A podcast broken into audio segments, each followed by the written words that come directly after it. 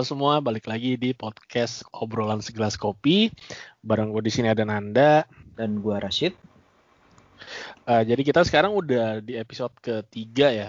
Yes. Ya, jadi uh, sekarang kita mau ngapain nih sih? Kan sebelumnya uh, kita udah bahas bola, terus ngebahas juga sosial media. Sekarang okay. kita mau bahas apa nih? Kalau dipikir-pikir kayak kita ini ya dari kemarin-kemarin tuh bahasannya cukup berat ya. ya bola tahu-tahu jadi panjang terus sosial media juga terlalu panjang dan terlalu berat kayaknya kalau gue menurut gue kita uh, mau balik ke sesuatu yang lebih simple gitu kan. Uh, jadi uh, kita ini ada di omongan kita beberapa hari yang lalu yaitu apa sih artinya menjadi orang Indonesia buat kita semua? Dan buat gue dan uh, Nanda masing-masing. Gitu nggak kira-kira yang uh, in a way harusnya sih gimana sih jadi orang Indonesia ya gitu. Apa sih yang artinya jadi orang Indonesia gitu? Iya yeah, iya yeah. benar banget sih. Apalagi uh, abis kejadian kemarin banget nih yang demo, terus oh, iya. rusuh iya. juga, Rusuknya. terus beberapa beberapa hari sebelumnya juga apa ada rame di Twitter sih gue ngeliatnya kayak banyak orang yang berpikir untuk pindah ke warga negara terus gue mikirnya ada ada kayak gitu aduh terus gue mikirnya emang sebegitu muaknya loh di Indonesia. Terus hmm. ya gue mikirnya kayaknya menarik sih kita bahas untuk seberapa Indonesia lo dan seberapa cintanya lo Indonesia dan apa yang bikin lo Indonesia banget. Iya, bener sih. Dan tapi emang kalau dipikir-pikir emang sih apa kita harus ngakui sebagai orang Indonesia tuh pasti ada apa saat, saat lu momen lu membayangkan ah gue nggak kok kayaknya nggak enak ya kayak begini Indonesia apa gue nggak apa gue pindah ke luar negeri aja gitu ya gue sih pernah kepikiran gitu kalau lu pernah nggak kayak gitu pernah sih dulu apa gue ngelihat kalau nonton film-film luar negeri kok apa kotanya mereka tuh indah aja gitu oh. kayak semuanya tertib rapi hmm. ya itu sih angan-angan dulu angan-angan ya. eh ya. Namun ternyata di balik itu ya, ya banyak hal-hal yang di Indonesia juga seru banget gitu. Ada hal-hal yang mungkin ntar kita bisa gambarin. Ya lihat ntar sih. Kita iya. pembahasannya iya. bakal kayak gimana. Oke, okay, jadi kan kita nih di Indonesia nih negara yang ibaratnya pulaunya eh, ribuan, puluhan ribu. Officialnya ngomongnya sih 17 8 45 walaupun itu kayaknya cuma di akal-akalin supaya angkanya mirip sama angka apa hari kemerdekaan hari proklamasi tapi ya jadi sih. iya more or less sebenarnya sih belasan ribu lah. Nggak tahu berapa lagi juga apa kayak juga beberapa pulau udah ada yang tenggelam harusnya. Dan selain banyak pulaunya kita tuh juga di Indonesia kan sukunya pun ribuan. Soal apa namanya logat dan gaya bahasanya pun katanya sih dulu yang kalau gue belajar tuh angkanya tuh apa gede banget gitu. Kayak ada yang daerah sini mah daerah e, misalnya daerah di luar Pulau Jawa kayak di Pulau di Kalimantan juga kan apa beda-beda tempat pun gaya bahasanya beda gitu kan. Iya, gaya bahasa, maksudnya bahasa yang sendiri, hmm. aksennya juga itu, itu beda-beda. Hmm. Ya kalau lu sendiri dari mana sih? Kalau gue sih suku karena uh, lahir di Bandung dan ibaratnya juga waktu kuliah juga di Bandung ya, jadi ya gue mengasosiasikan diri gue sebagai orang Sunda gitu. Kalau lu gimana? Kalau bokap nyokap Sunda uh, iya kan bokap kan dari Cirebon. Uh, walaupun Cirebon sebenarnya udah mepet ke Jawa sih. Lebih lebih kental Jawanya daripada Sundanya. Oh iya iya iya. Eh, nyokap Bandung. Hmm. kalau gua nyokap gua Padang Minang hmm. bokap gua Lampung. Hmm. jadi ya bisa dibilang kayak Sumatera Tulen. Bukan eh, Padang Tulen cuma Sumatera Tulen. tapi kok gue nggak nggak mengasosiasikan asosiasikan lu sebagai orang Sumatera ya. Maksudnya dibandingkan teman-teman gue yang lain yang emang dari Sumatera gitu. Ya gue lahir gue dari lahir di, di Jakarta. Jadi gue kalau ditanya lo orang mana ya gue bilang bakal bilang gue orang Jakarta. Karena gue dari lahir di Jakarta besar di Jakarta. Iya sih sampai sekarang juga di Jakarta. Dan maksudnya uh, bahkan bahasa Padang aja gue jadi cuman pasif. Bahasa Lampung nggak ngerti sama sekali jadi kalau hmm. ditanya lo orang mana ya orang Jakarta. Cuman kalau ditanya yeah. asal sukunya apa ya gue bakal bilang nyokap gue Padang, bokap gue Lampung. Hmm, iya, yeah. emang sih beda, emang ada emang ada perbedaan bagaimana lo mengasosiasikan diri lo sendiri karena lo besar di mana dan lo asal dari mana gitu ya. Iya. Gue ya gue juga waktu apa da- dari zaman kecil sampai kuliah gue juga sama gue juga bahasa Sunda tuh pasif gue baru bisa aktif itu menjelang pas kuliah karena ya enam apa kayak enam tahun di Bandung itu Oh, Oke. lu lahir di Bandung. Terus lahir di Bandung tapi kan gede di Jakarta dari SD dari udah di Jakarta. TK udah di Jakarta Oh. Eh, jadi dulu bokap sempet ke Padang 2 tahun habis itu gue di Jakarta terus Oh. Tapi lu apa eh, bahasa Sunda lo aktif? sekarang sih udah bisa dulu mang waktu pas sebelum kuliah cuma pasif doang Oh. Ya, ya. Sa- Gitu. sama sih. Gue juga kalau bahasa bahasa Padang gue pasif. Aktif gue mau sosokan aktif aneh kedengerannya. malah Jadi, diketawain ya Iya, terus ya udahlah sadar diri. Jadi ya udahlah jadi pasif aja. gitu ya.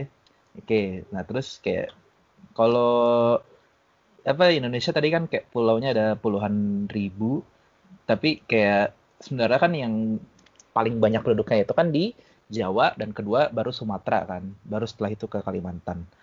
Kayak lu kalau lu sendiri lu pernah tinggal di mana aja nan selain di Jakarta? Kalau seingat gue, gue dulu pas masih kecil pernah setahun di Medan. Jadi ikut bokap Oh, dinas di situ. Cuman itu kayak masih sebelum TK apa ya? Umur 3 sampai Hmm. 4 tahun.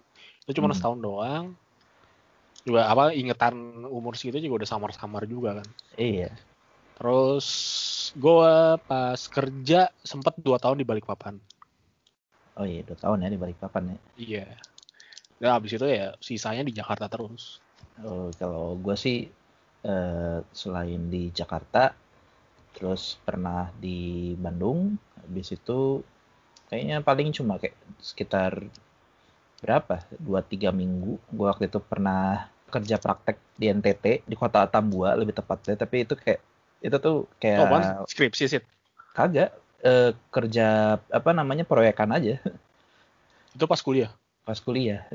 Kayak dengan itu kayak gue beli HP, gue beli printer kayak segala macamnya itu, itu dulu ini banget sih, kayak main opening banget sih buat gue. Oh, interesting juga. Lu pernah di situ ya? Iya, walaupun cuma tiga minggu. Ya menarik sih. Maksudnya ya apalagi jaraknya dari Jakarta kan jauh banget kan. iya, itu udah di ping itu udah di pinggiran Indonesia. Kan gue sempat menyi gue sempat menyimpang ke Timur Leste dulu bentar, kayak beberapa menit. Oh iya. Iya, da- jadi dan dan itu tuh waktu tahun 2010 apa 2011 ya? Kayaknya sih 2010 deh. Jadi waktu itu tuh pas lagi zamannya Indonesia apa ya? Kayaknya waktu itu lagi ada pertandingan apa Sep- Indonesia Under 23 apa Indonesia apa gitu. Oh, Pokoknya Timor Leste. Iya, enggak bukan nanti bukan nanti Timor Leste, ASEAN sih kayaknya. Salah satu highlightnya gue di sana itu adalah waktu gue stay di baraknya pasukan perbatasan TNI di NTT sama Timor Leste, terus nonton bola bareng itu kayak seru banget sih ini ya. Lu bisa Oh, ngerasain lo iya, Indonesia iya, banget tuh kayak gua, waktu momen-momen kayak gitu. Iya iya. Iya iya. Kebayang gua kebayang. Apalagi nontonnya sama tentara gitu kan. iya. Eh, Itu 2011 berarti benar ya, 2011. 2010. Iya. Iya, Kebayang sih. Eh, Gimana sih vibe-nya itu beda banget dibanding Iya. nonton di rumah sendirian. Eh, iya kan. Kayak wah ini parah sih serunya sih. Iya iya benar-benar. Oke. Nah, terus tadi kan yang kayak yang kita gara-gara sebut bagaimana kebersamaannya itu di saat momen itu tuh lu lu nggak peduli lu di apa lu asal lu dari mana lu orang mana tapi begitu lu tertuju di satu momen kayak waktu gue bilang tadi yang pertandingan bola pas waktu itu lagi timnasnya lagi oke dan menarik untuk ditonton kayaknya itu sih menurut gue kayak esensinya orang menjadi orang Indonesia tuh kebersamaannya itu kayak ini kebersamaan ini tuh ini unik banget gitu kayaknya menurut gue sih beda dengan budaya-budaya yang lain lu setuju nggak kalau soal itu Iya iya. Terutama kalau kita lagi nonton apa olahraga ya, event olahraga Hmm. gitu ya. Apalagi sepak bola, bulu tangkis. Maksudnya ya olahraga-olahraga yang populer ya ya, iya apa yang paling populer di Indonesia lah. Ketika lu nonton itu ya lu ngerasain banget apa sih energinya gitu loh. Oke, eh, kita lupain politik itu kayak gimana, kita lupain itu hukum kayak gimana, semua Hmm. ya kita tertuju aja kita pengen Indonesia yang lagi bertanding itu menang. Iya. meskipun Kayak ini ya, ya maksudnya kayak lagi ada isu apa di uh. apa ah. politik atau apa tapi ketika ada kita nonton Indonesia tampil di pertandingan internasional uh. itu kita lupa semua gitu satu yeah. Indonesia uh. kita tuh fokusnya tuh di situ ya uh. maksudnya kayak kita juga pasti pernah lah ngerasain nonton bola langsung di uh, stadion GBK gitu. Iya benar waktu itu. Iya itu, itu kayak apa ya vibe-nya tuh beda aja gitu kan. Iya.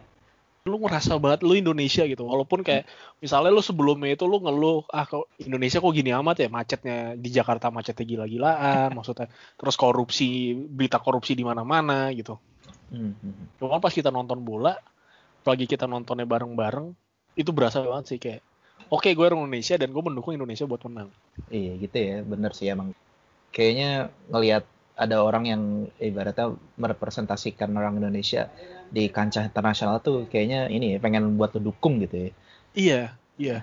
Uh, gua gua nggak tahu ya maksudnya apakah ada orang Indonesia yang mungkin udah pindah warga negara atau tinggal lama di negara lain. Ketika nonton Indonesia gimana perasaannya gue nggak tahu ya. Cuman iya, kalau gue yang gue dan lingkungan gue, gue ngeliatnya ya kayak gitu sih. Ketika hmm. kayak misalnya lu benci banget nih sama kondisi sekarang gitu di Indonesia. Hmm. Cuman ketika lo nonton bola atau lo nonton bulu tangkis main, itu beda aja rasanya kayak lu hmm. pengen Indonesia menang hmm. gitu benar sih nah, uh.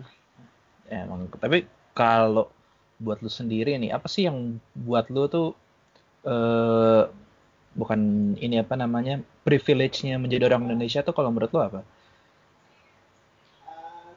privilege-nya orang jadi Indonesia uh, mungkin karena gue muslim ya hmm. karena gue karena gue muslim jadi buat makan itu lebih gampang sih kalau gue ngeliat orang-orang yang luar negeri mau makan aja harus uh, oh, pilih iya. dulu mana yang bisa dimakan sama yang mana yang enggak.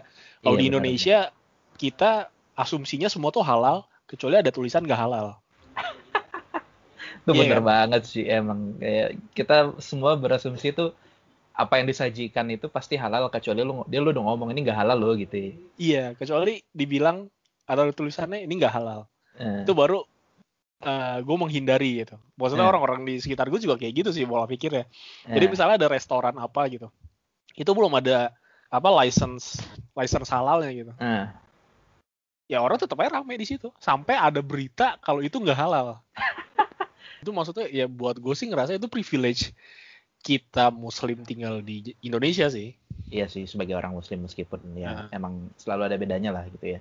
Tapi kalau gue sih ngeliatnya gini ya, apa gue tuh kalau karena waktu itu gue pernah iseng jalan apa waktu pas jalan-jalan ke Singapura sekali dan ibaratnya gue mikir set di sana makanan mahal amat gitu ya terus begitu gue balik ke Indonesia hanya di sini makanan gue dengan harga segini bisa makan enak kenyang gitu itu enak banget makanan murah gitu ya meskipun ibaratnya banyak yang orang yang apa-apa mahal tapi kalau lihat kalau negeri itu makanan jauh lebih mahal daripada di sini Iya iya iya itu itu juga sih itu kan ya terlihat apa kalau dilihat dari kelas ekonomi juga kan. Iya sih emang sih kelas ekonomi kita beda gitu tapi ya you know lah maksudnya lu misalnya lu dengan kondisi sekarang lu tinggal di luar negeri apa lu yakin lu bisa dapat makanan semurah ini di sini gitu. Iya. di sana gitu. gitu. dan maksud gue ya selain makanan juga maksudnya kita ya gue ngerasa itu privilege dan gue hmm. ngerasa ya sebagai apa orang Islam uh, lu masih ngedengerin azan tuh di Indonesia ya azan berkumandang bebas aja kan mm-hmm. gak kayak di luar negeri yang iya betul cuman apa azan cuman bi- boleh di dalam masjidnya doang dan yes. ya di di sini lu subuh subuh juga bisa dengerin azan gitu buat lu bangun mm-hmm. Terus kayak apa masjid ada banyak itu menurut gue sih privilege banget sebagai muslim tinggal di Indonesia sebagai muslim tinggal di Indonesia ya alam kita tuh keren banget sih. Iya sih emang. Jadi uh, apalagi gunung, oh, iya. pegunungan, terus kalau kalau lo suka nyel diving itu banyak banget spot-spot yang bagus. Itu maksudnya uh, ada ada traveler tuh yang bilang kalau lo nyarinya alam, lo nggak usah keluar negeri dulu deh.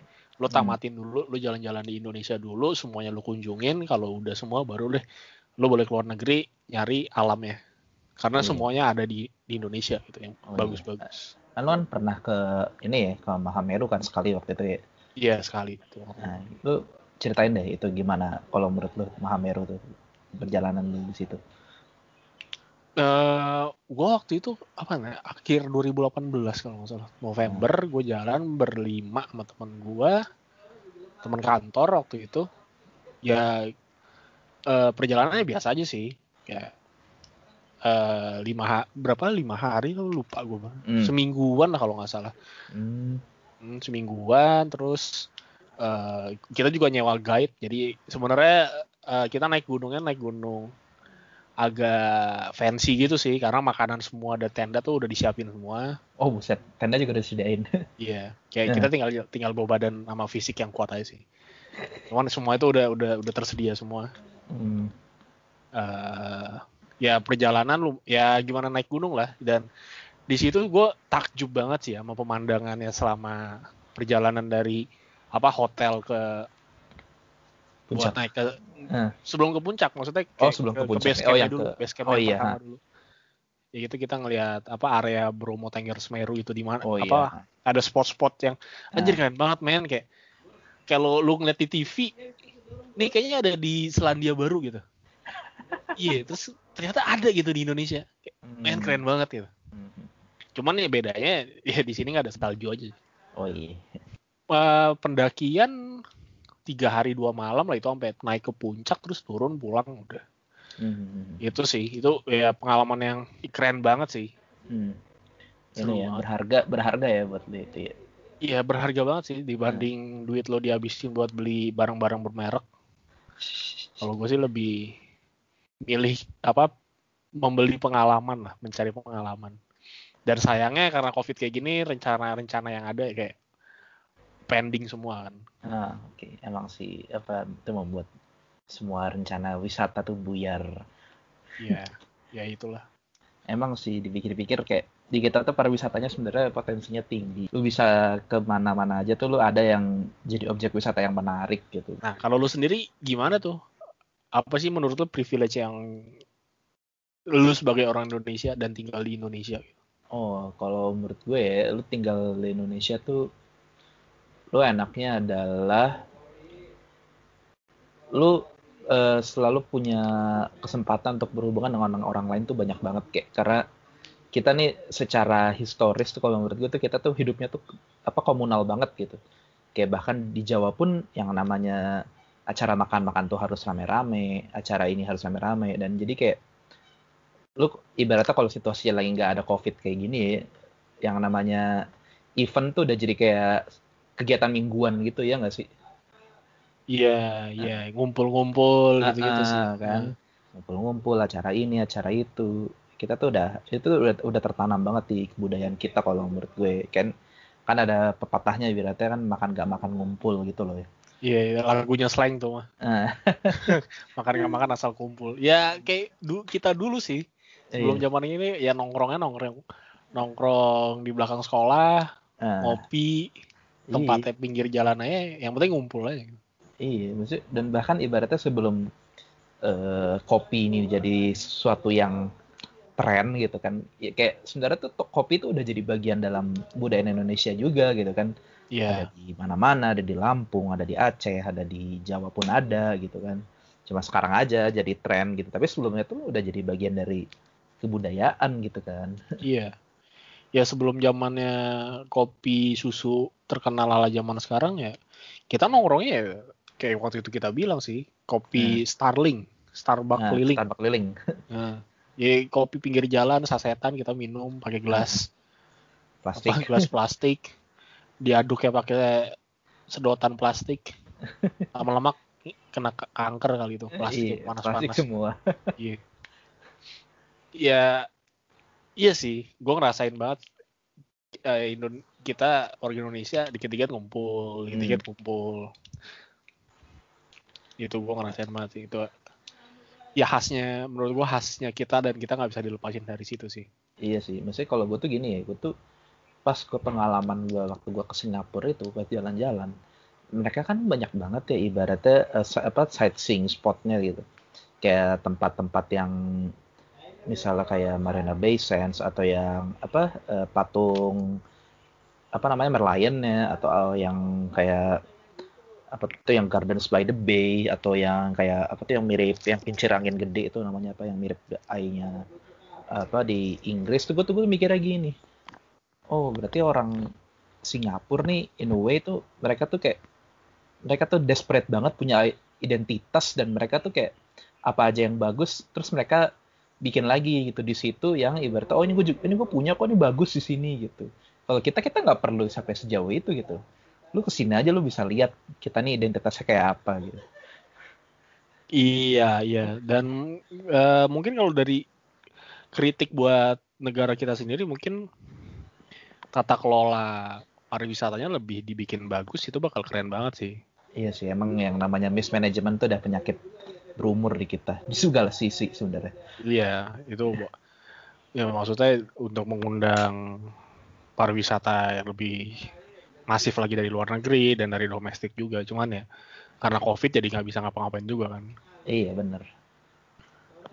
Oke, kayaknya itu ya lu kira-kira ada lagi nggak yang kepikiran apa namanya ininya bagusnya orang Indonesia itu apa kayak apa yang mengidentifikasi lu sebagai orang Indonesia gitu.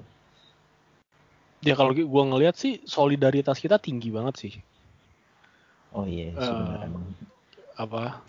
Ya apa ya kalau kita dulu pas masih kecil itu diajarin apa gotong royong dan segalanya hmm. segala macem ternyata itu bukan cuman omong kosong aja sih.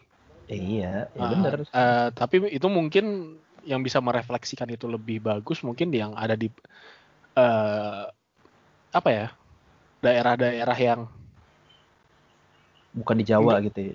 Uh, uh, enggak sih, maksud gue lebih apa ya? Ya kalau lu ngelihat itu ada di apartemen enggak ya nggak bakal kelihatan gitu. Tapi lu lihat di perumahan, maksudnya yang agak-agak daerah-daerah perumahan yang masih hijau itu tuh gotong royong itu masih masih kuat banget gitu. Maksudnya iya uh, satu orang ada kena masalah atau satu orang butuh bantuan, itu pasti orang-orang sekitar itu benar-benar langsung ngebantuin sih. Iya benar-benar. Itu emang ini banget ya. Lu juga waktu di Rusun kayak gitu juga berarti ya ininya ya.